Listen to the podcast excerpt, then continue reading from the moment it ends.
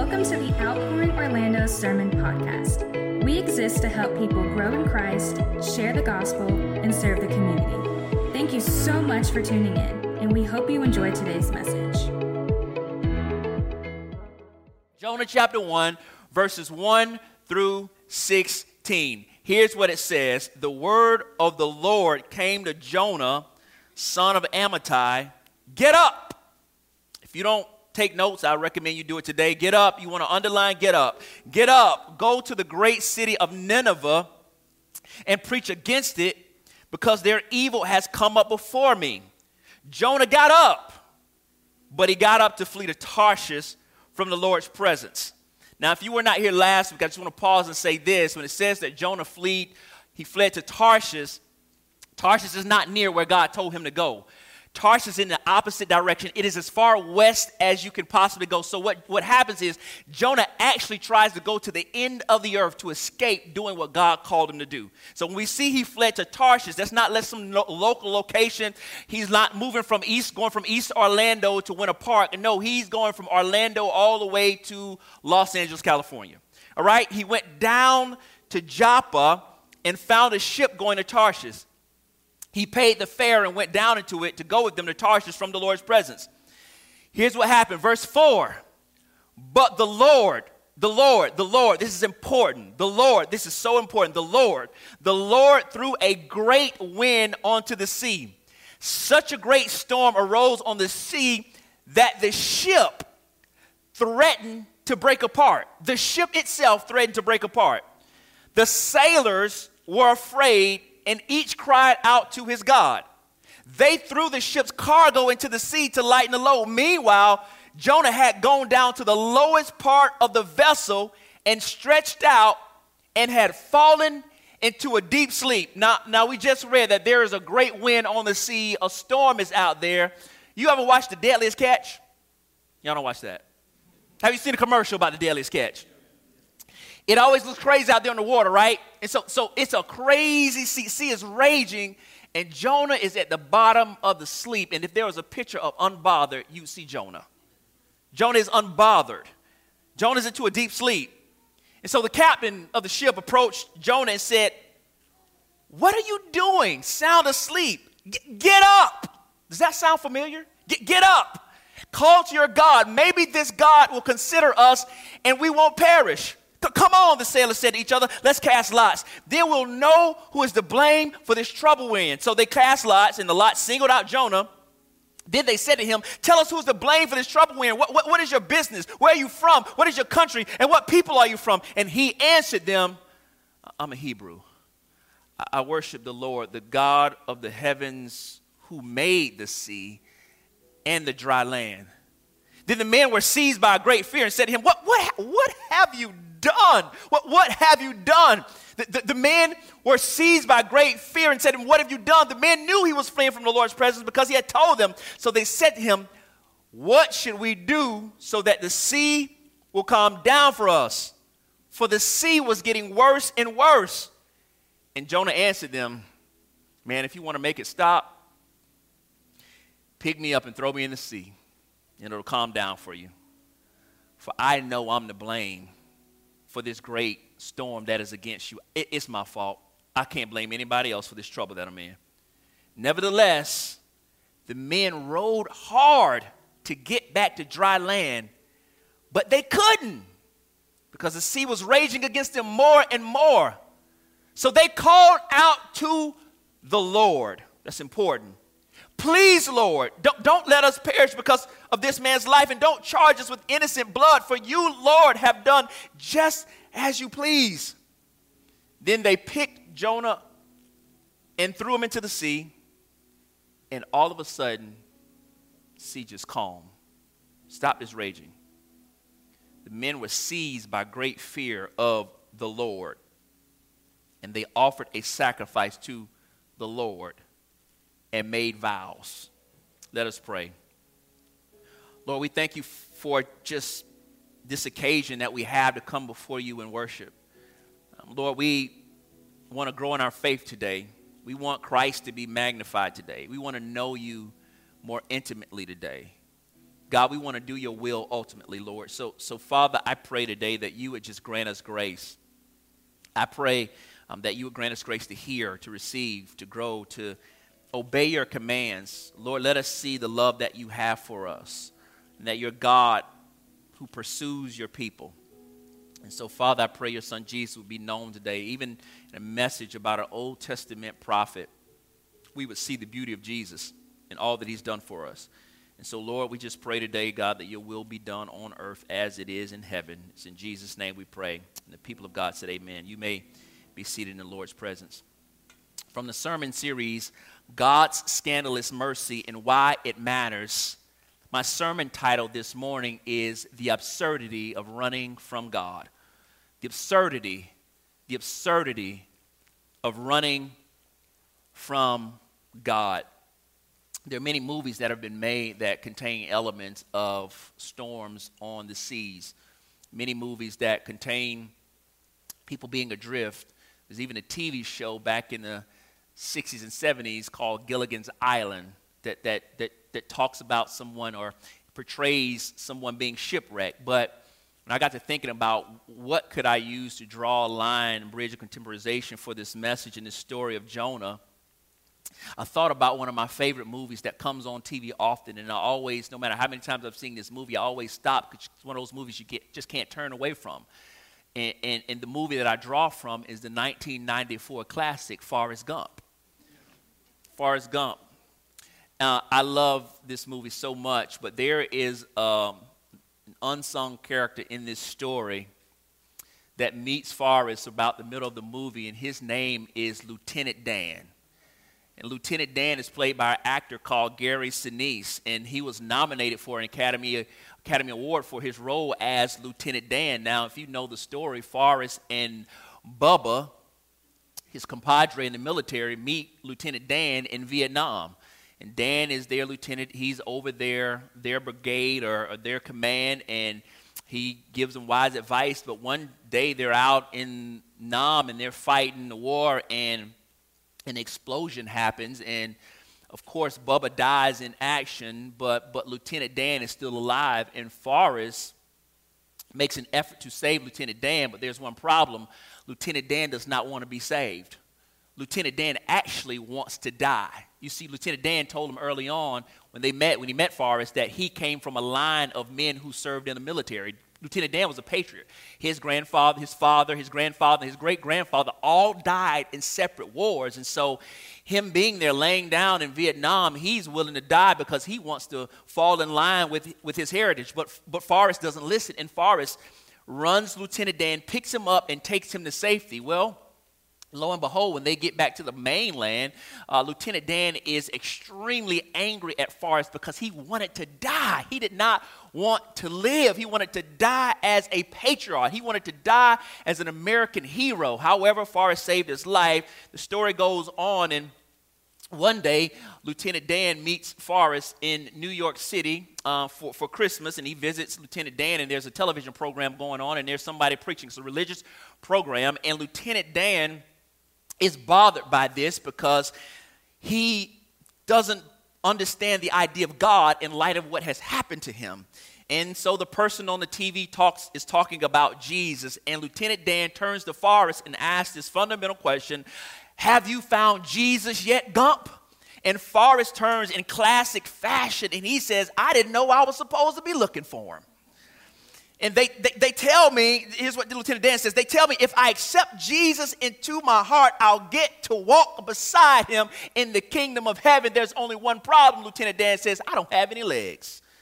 And so Lieutenant Dan makes a promise to Forrest as the story goes on. It says that if you ever become a shrimp boat captain, I'll be your first mate. Well, lo and behold, Forrest feels his promise that he made with Bubba, and he becomes a shrimp boat captain. And so Lieutenant Dan comes, and what he doesn't realize is that Forrest is extremely religious at this point, so much so that Forrest goes to church every Sunday, and Lieutenant Dan sits in the back of the church, and he's extremely cynical about God. And so they go out and they start their shrimping business, and they have no luck whatsoever. And then one day, Lieutenant Dan asks a question. He says, "Where the heck is this God of yours? And as if God was on cue, Forrest says in the movie, it's funny that Lieutenant Dan said that, because right then at that moment, God showed up.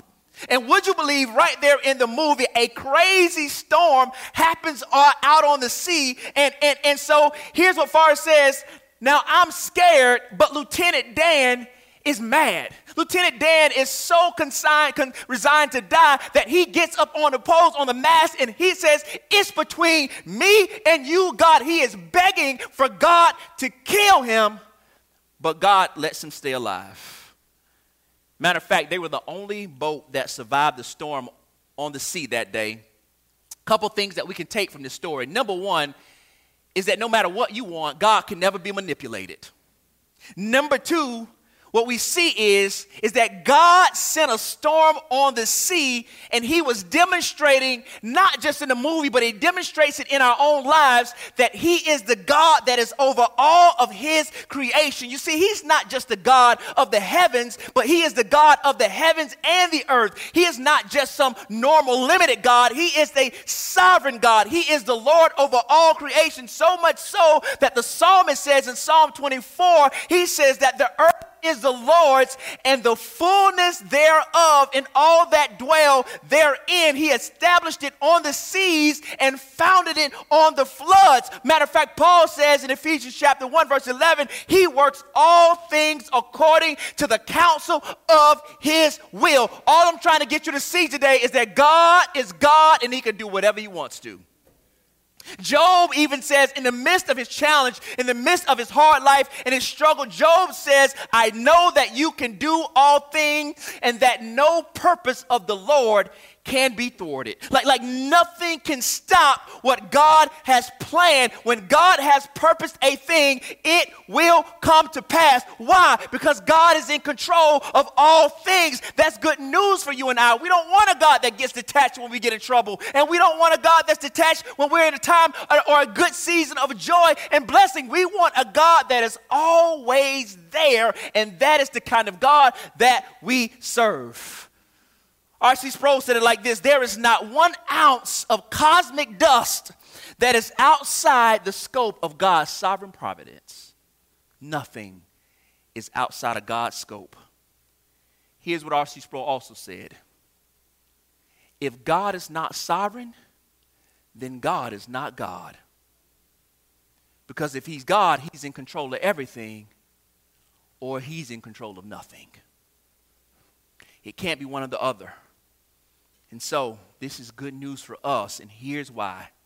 Because the Lord does not easily give up on his plan, his purposes, or his people, even if he has to use peculiar means to save us.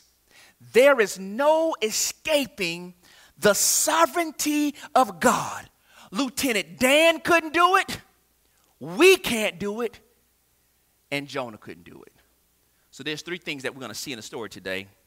We're going to see the sovereignty of God over creation, the silliness of Jonah's rebellion, and the salvation of the sailors. We'll look at the sovereignty of God over creation, the silliness of Jonah's rebellion, and the salvation of the sailors. When we get to verse 4, the first thing we need to notice is it says, but the Lord threw a great wind onto the sea. It's as almost as if it's saying the Lord threw a wind onto the sea, and the storms literally started raging, so much so that the ship that they're on, the Bible tells us that the ship threatened to break apart. It's almost as if it's saying that the ship became a person, and the ship said, I can't even take this anymore. It's like the ship was personified. And so you see that the seas are raging, the wind is blowing, the storm is going crazy, and all of these things are working against Jonah's plan. Creation itself is conspiring against Jonah, and this is all the Lord's doing. All of these things are God's rebuke of Jonah's escape and Jonah's rebellion. God is using all of creation to get Jonah's attention and remind him that no matter where you go, you can't escape my rule. What is interesting is that both the things that God calls Jonah to do, number one, he calls him to obey, and number two, he calls him to share a message. Creation is doing what Jonah refused to do. Creation is actually obeying God's words. Creation is also preaching to Jonah that God is sovereign and you can't run away from him. So if creation is obeying God, who do we think we are? If the seas obey him, who are you and I to disobey God? Jonah can't escape. Creation is showing Jonah what it looks like to obey God. And here's what I want to say. It is a serious thing for us to disobey and deny the call of God. For some of us that are already saved, God has been calling us for quite some time. God has been calling us. God has been calling us to draw closer to him. For some of us, God wants to use us to serve him in ministry, but we've been running. For so many of you, you just feel something in your heart, but your own agenda is getting in the way of what God is calling you to do. But here's what I want to let you know. It's never a good time to disobey God. There's never a good enough excuse to not do what God is telling you to do. And God will do whatever he needs to do to get your attention and to draw you to himself. God always gets his man or woman. God always gets those that he calls. To some of us who are here today, we haven't responded to the call of salvation. God has called us to be in a relationship with him. But some of us have ignored God. God has been calling us, and God has been just doing stuff in your heart. And you're like, I know I should obey God. I know I should surrender. I know I should give my life to him. But for some reason, I got this thing going on. I'm trying to get this thing off. And if I don't do this thing in the time that I've scheduled myself to do this thing, then God is just going to mess up my plans. So here's what I'll do. I'll handle my business, and when I get done with doing what I got to do, then I'll pay God some attention. And God is like, I will tear your plans to pieces. Have you ever tried to do something absent of God and you found out real soon, this ain't gonna work? Like this is God is not blessing this nonsense whatsoever. So let me just give up. It just exposes for us the futility of running from God. But here's what I want you to know. There's nothing in this story of Jonah that is happening by accident. When we acknowledge that God is in control, we know that nothing is by chance. And that is good news for us because God doesn't need ideal circumstances to save you. Nobody gets saved under ideal circumstances. God calls us wherever we are. We can be in sin. We can be in a location. We can be in a relationship. We can be doing something. And God will do whatever he needs to do to get your attention. We are never out of the reach of a sovereign God. We need to know that today. If you think that God is not dealing with your life, or God is not, or he's absent in some parts of your life, I want to remind you today that there's nothing about your life that God is detached from. You might ignore God, but God is never ignoring you. It's kind of like a parent has a child, and your child comes home, and they close the room door, and you got to knock to come in your child's room. Now, I knew how some of us grew up. And you try to close your door. What do your parents say? You don't own a door in my house. And God is saying to you, you don't own a door in my world. Nothing that you have actually belongs to you. So, God can get you from anywhere. God can save somebody that doesn't even expect to be saved. Lieutenant Dan says to Forrest, "Have you found God?" And Forrest says, "I didn't know I was supposed to be looking for him." I think that's what happened with the sailors. We get to the sailors in the story, they're unsuspecting. Now, I want to say this about these sailors. They are minding their own business. These sailors are doing their job. They are mariners. They go on the seas. Now, if you were here last week, it said that Jonah paid the fare in Joppa to go to Tarshish. And so this is a crew that Jonah hired. They have nothing to do with Jonah's nonsense. This is the type of scenario where you get in a car with somebody and then they tell you after they're in the car with you what they got in the car. And you're like, I didn't sign up for this. Take me back home. I didn't know this is where y'all were going.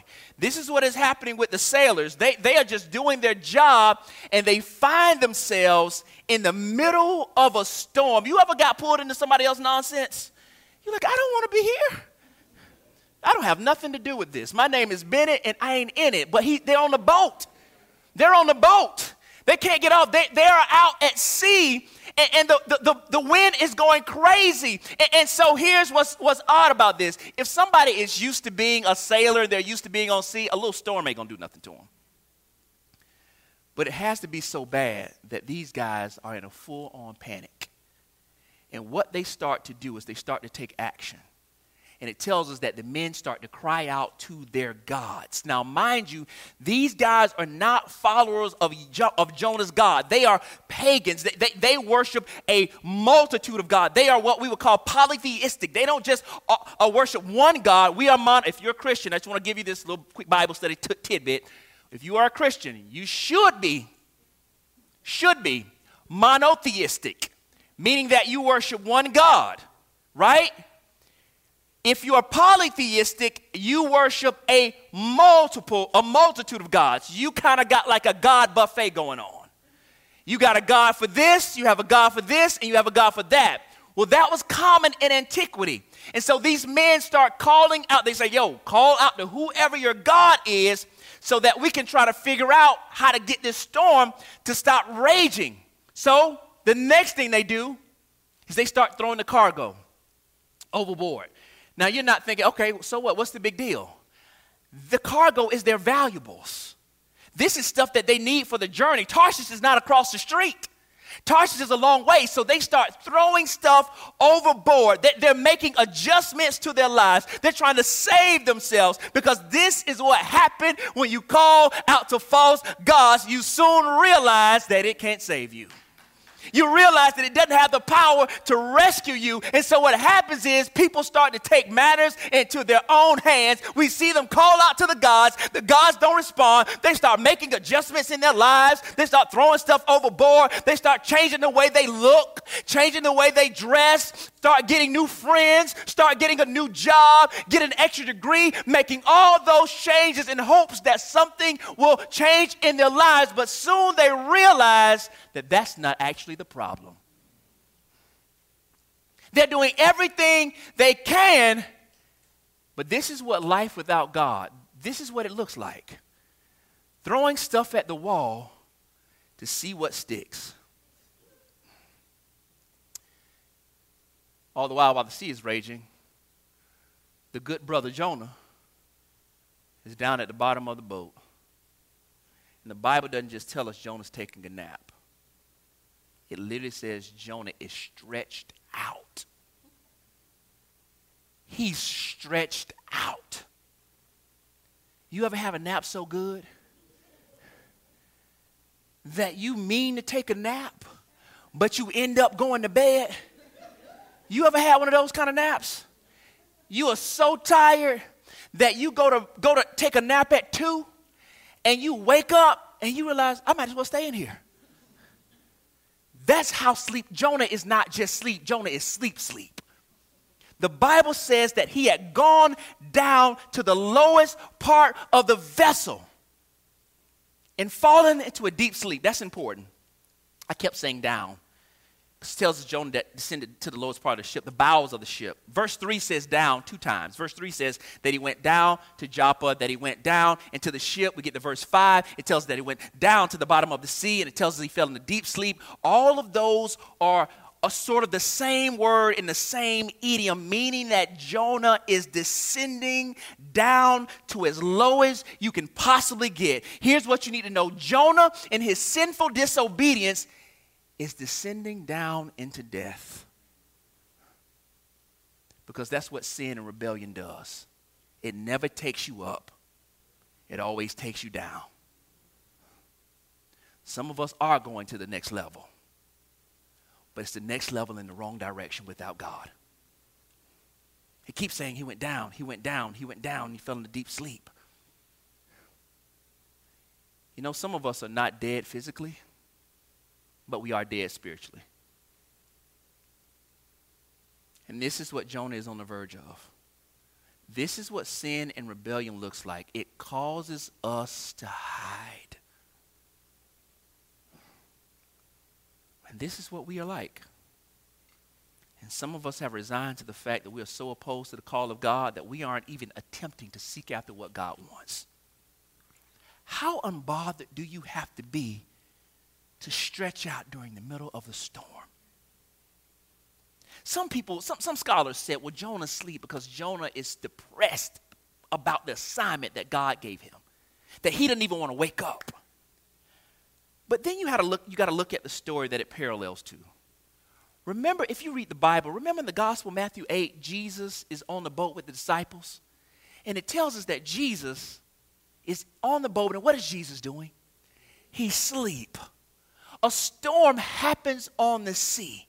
They call out to Jesus, and he asks his disciples, why are you so afraid, O ye of little faith?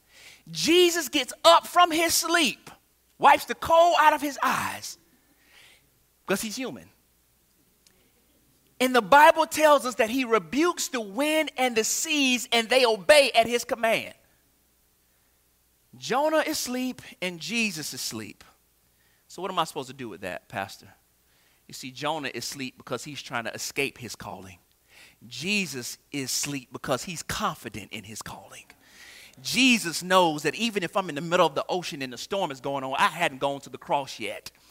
If God declared that that's what I'm going to do, then that's what's going to happen. So no matter where I am or what sea is raging and around in my life, I'm not going to die because I got a mission to go to the cross. You see, Jesus is about fulfilling his calling. Jonah is escaping his calling. See, some of us are doing the wrong kind of sleep. We're asleep because we're running from the call of God.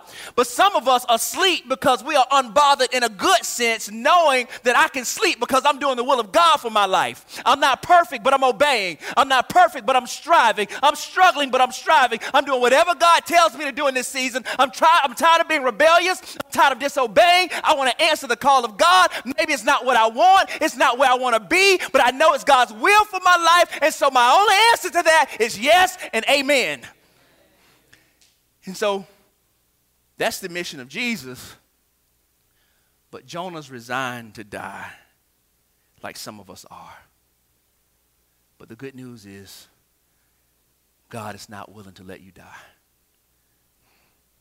If you're here today, God is telling you that he sent his son because he's not willing to let you perish. Hear this.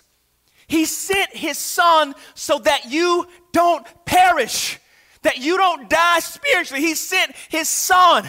You have an opportunity to repent today. God is trying to make you alive in Christ Jesus. God is trying to get your attention today. If you've been sleepwalking through life, through your spiritual life, if you've been trying to do it on your own, God is trying to get your attention today. Here's what happens in verses 6-8. The captain approached Jonah. The men are like, we can't figure this thing out. We've called out to our gods. We've thrown stuff overboard. We've done everything. But the dude that paid for the ship is asleep. Let's get him. So the captain goes down to the bottom of the ship. And he steps to Jonah, and he asks the question that all of us will ask. What are you doing sleeping? Why are you asleep? But would you notice the next thing that he says to him in verse 6? Get up. Now, if you were here last week or this week, and we read the scriptures, and you had your Bible, or you looked on the screen, the first thing God says to Jonah is get up. Jonah's running from God, and a pagan that Jonah does not know says get up. I don't think that's a coincidence. You ever thought you heard from God and it wasn't what you wanted to hear, but then some stranger says the same thing, and you're like, Lord, have mercy. You ever have a conversation about something, come to church, and the preacher is preaching the same thing, and you sitting in the audience wondering, was he listening to our conversation? And the preacher's thinking, I don't even know what's going on in your life. Now, some of us are like, that happened to me the other day. No, you were talking in your phone about babies, and then you saw all these baby ads coming up. Apple was listening to you.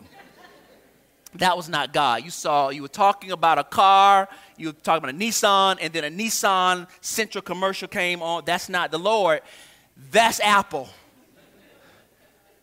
That's Apple. Is that happening? Am I the only person that that's happening to? Sleeve. And all these shirts just pop up. I'm like, I was just talking about cleaning my own sleeve. It's crazy. They find Jonah at the bottom, and the first words that they utter to Jonah is get up. Is get up.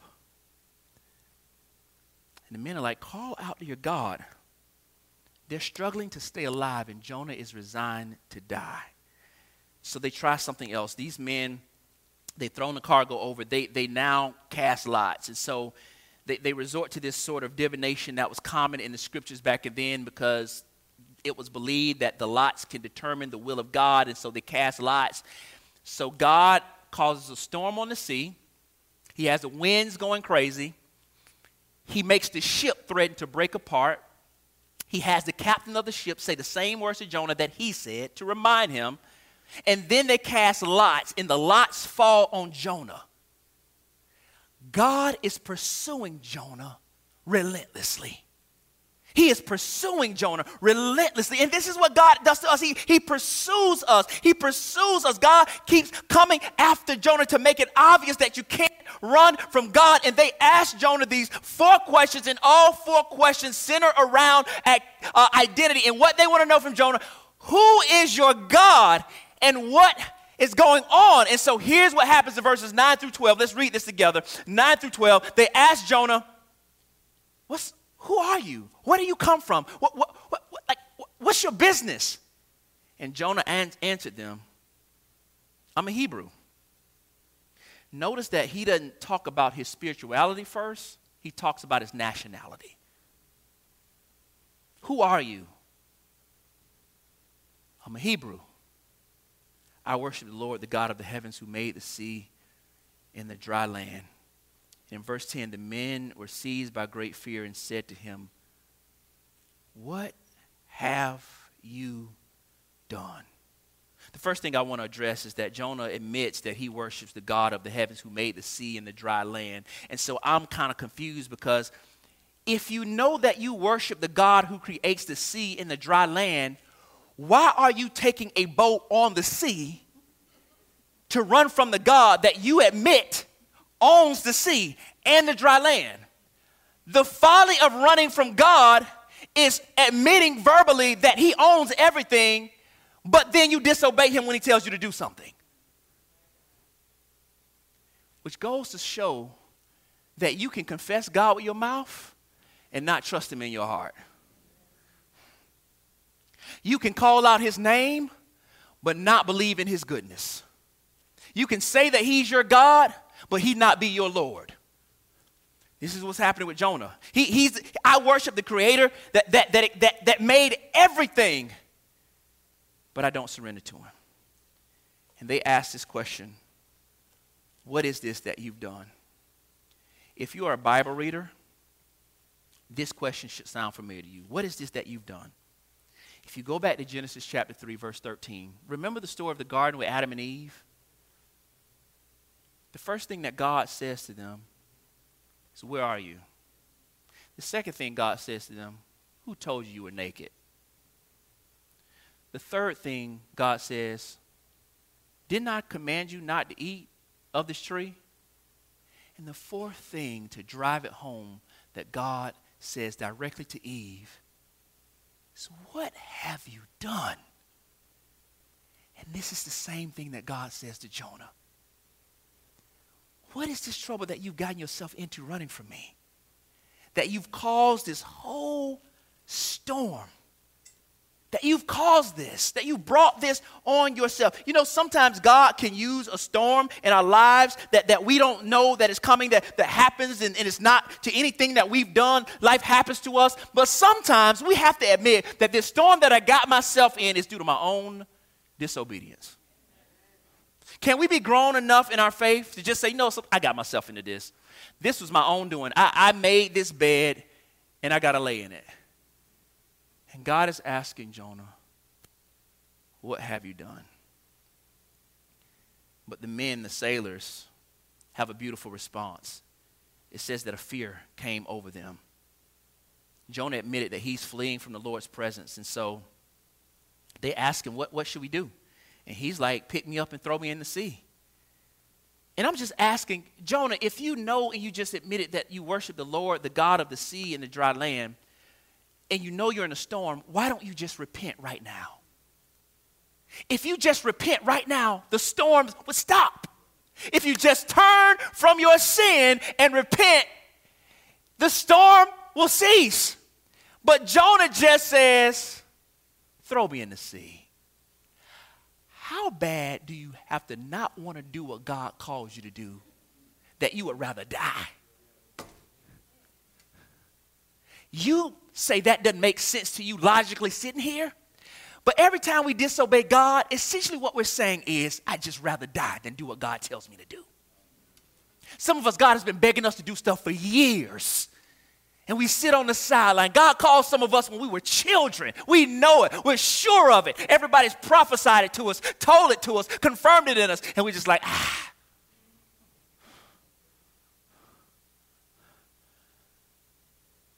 But Jonah has a problem. Here's Jonah's problem.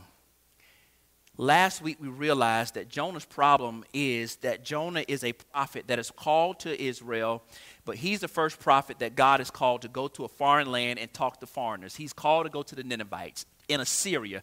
They are the enemies of Israel. 30 years after Jonah's prophecy, they will tear Israel up, literally. So Jonah had a right to be afraid. He had a right to not want to do this, right? But God told him to go to the Ninevites anyway. And Jonah does not want to do it because he fundamentally disagrees with God. And he would rather die than repent. He would rather die. And so two things that are happening. Number one, Jonah is trying to force God's hand just to kill him. He's trying to force God's hand. The second thing is that the sailors are like, hey, what do we need to do? He gets a heart. He gets a conscience. He's like, you know what, just you guys go ahead and throw me over because I don't want you to die. It's almost like he's saying, I'd rather be a substitute and die for you than let you die, which gives us a picture of the real prophet who one day after Jonah would actually give his life and stand in the place of sinners. But Jonah is giving us a precursor of that in this text right now.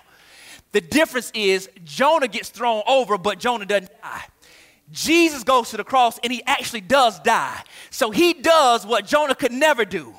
And so this is a precursor and a picture to show us that one day, one person, one prophet, the true prophet, the final prophet, will stand in our place and give his life up so that we can live. It's a picture of the gospel. It's beautiful. Jonah says, throw me over.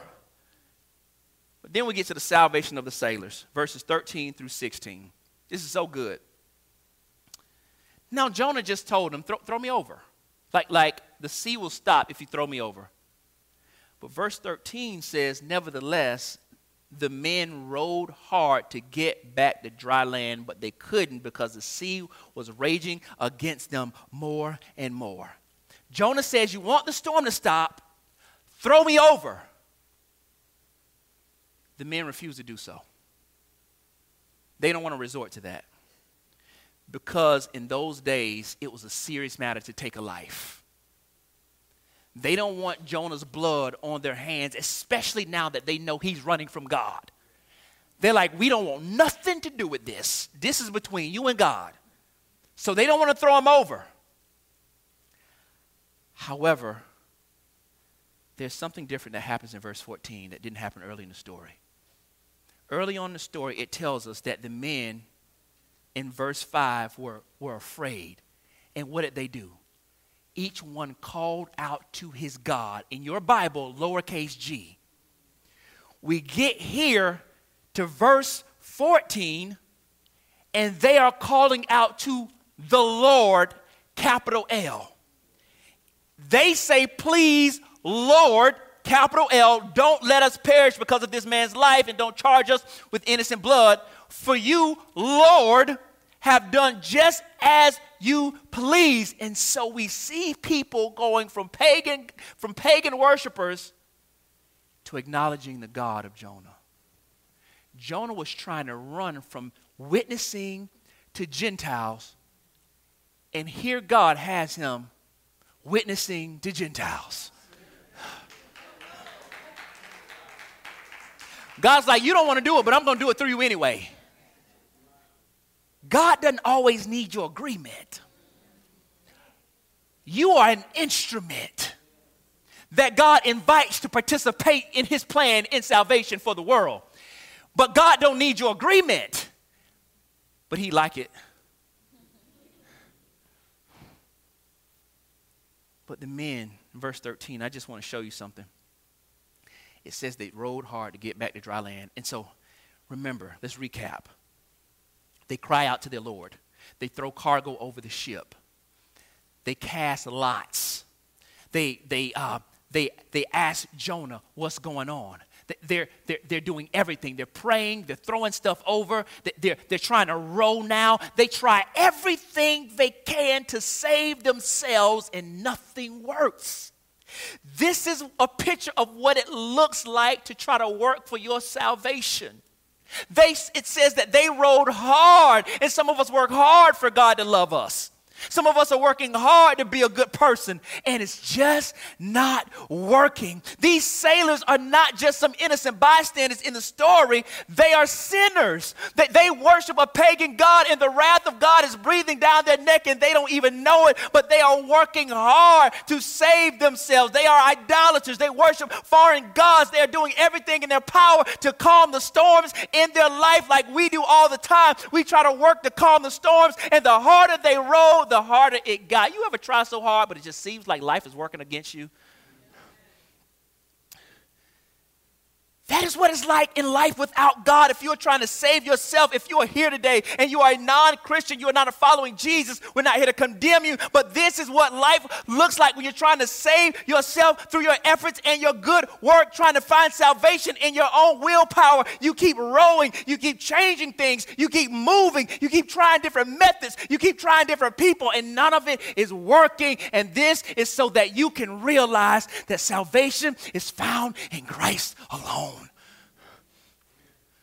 It's in Christ alone. And right here, these men realize that it's not working.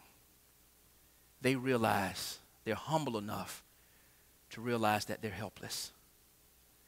But you know what I know? That humility and an admission of helplessness leads to salvation. How do I become saved? Stop working. How do I have life with Christ? Stop trying to earn salvation. If you're here today and you're trying to be a good person, that's not the way. We're not good people to be saved. We're good people because we have been saved. We don't work to earn salvation. We do good works because we have received the gift of salvation. The men realized this. They realized this. And you know what they do? They pick Jonah's behind up. And the Bible says they threw Jonah into the sea. What's the first thing that it says in verse 4? The Lord threw. He threw a storm onto the sea. He threw it. The same word that is used in verse 4 is used in verse 15. which really means the sailors aren't the ones throwing Jonah over sea. It's God throwing Jonah. Little does Jonah know, he thinks that he is escaping the call of God. Little does he know, God has an unusual Lyft driver ready to pick him up. God has called a Lyft that is going to take him on a ride of his life. Verse 16, and I'm done. The men were seized by great fear of the Lord. They offered a sacrifice to the Lord and made vows. They were seized by great fear. Very early on in the story, in verse 5, it tells us the sailors, the men, were afraid. But now they have a different kind of fear. They have a reverence type of fear. The Bible tells us that fear of the Lord is the beginning of wisdom. And this is what these men are experiencing. That they thought that they were just doing their job and God interrupted their regularly scheduled programming. And at some point, if you are a believer here, God interrupted your life at some point. You were minding your business, doing your own thing, on your own agenda, on your own timetable. And God interrupted what you were doing. And maybe you're here today. Maybe you are at the bottom of the vessel of life. But God has you here today to get your attention. If you are not in a relationship with Jesus, you're not here by accident. God, if he has called you, he's going to pursue you. And sometimes God has to throw a storm to get us to obey. You know, some people say that experience is the best teacher. I think that that's a lie. I would much rather learn on the front end by being obedient than learning by hardship and disobeying. But these men, they are doing what Jonah, who was a follower of the God of the heavens and the earth, refused to do. How is it that these unbelieving pagan men can recognize the power of God and obey, and Jonah can't? This wasn't some superficial, surface level recognition of the fear of the Lord. Here's how I know. Here's how I know. It says that they offered a sacrifice to the Lord and made vows. They didn't do this on the ship. How do I know this? Because they threw everything off. They have nothing to make a sacrifice with. So once the sea stopped raging, they could have been like, woo, we got him off the ship. Let's go and mind our business. The Bible tells us that they made a vow. They made a sacrifice, meaning that while they were out in the water, no matter how far they were from the shore, they made a concerted effort to find a place of worship. You can only offer sacrifices in certain places. They had to be intentional. They got off the ship, found some sort of place of worship, and they made vows and sacrifices to the Lord. This is a genuine conversion that these men experience. And this is the life of a Christian, the one who has humbled themselves and turned to the Lord. You see, when we surrender and trust in the Lord because of Christ, the wrath of God that was once hanging over our head is no longer. This is the problem with Jonah, that God's judgment is breathing down his neck in his disobedience. But here's what you need to know. For us, Jesus took the wrath on himself on the cross. And the same wrath and judgment that the sailors were trying to escape is the same one that hangs over everyone's head that is not in a genuine, authentic relationship with Jesus. But today, the same way Jonah said, throw me over, voluntarily, Christ voluntarily went to the cross to stand in your place. So, if you're an unbeliever today, God is pursuing you. This is a sign of God's pursuit of you. If you are running from God, if you are disobedient, if God has called you to do something, if God has called you to serve in a certain way, if God has called you to do a certain thing, and you're just like, This is an invitation today. It never works out running from God. And it fundamentally, when we run from God, here's what it's saying. Here's what we're communicating. That I don't believe that God is really good. I don't believe that God knows what he's doing, because if I do this thing that I don't agree with, God won't take care of me. But if you know anybody that just surrendered and gave up, that they may not have a perfect life, but they will never tell you that surrendering to Jesus wasn't worth it. For all the hardships, all the setbacks, all the hang-ups, all the mess-ups, all the things that I've ever experienced in my life, following Jesus is something that I ain't never regretted. It is the most rewarding and satisfying thing, because you don't get stuff, you get God.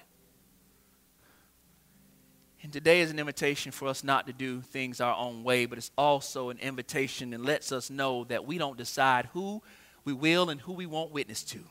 That no one is outside of the reach and the scope of God, even if they are pagan, even if they don't look like you, if they don't vote like you, if they don't dress like you, if they don't live like you, God can save anybody. Jonah did not expect to get on the boat and some other people get saved in his disobedience.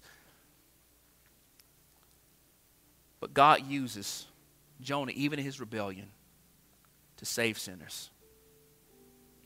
But Jonah's story highlights something very important for us. It shows us the mercy of God in salvation, but it also shows us the absurdity of running from God. So all eyes closed, heads bowed. We hope you enjoyed today's message. If it was a blessing to you, please consider visiting our website, outpouringorlando.com, to connect with us and to also give financial support. If you are ever in the Orlando area, we would love to serve and worship with you. Have a wonderful week.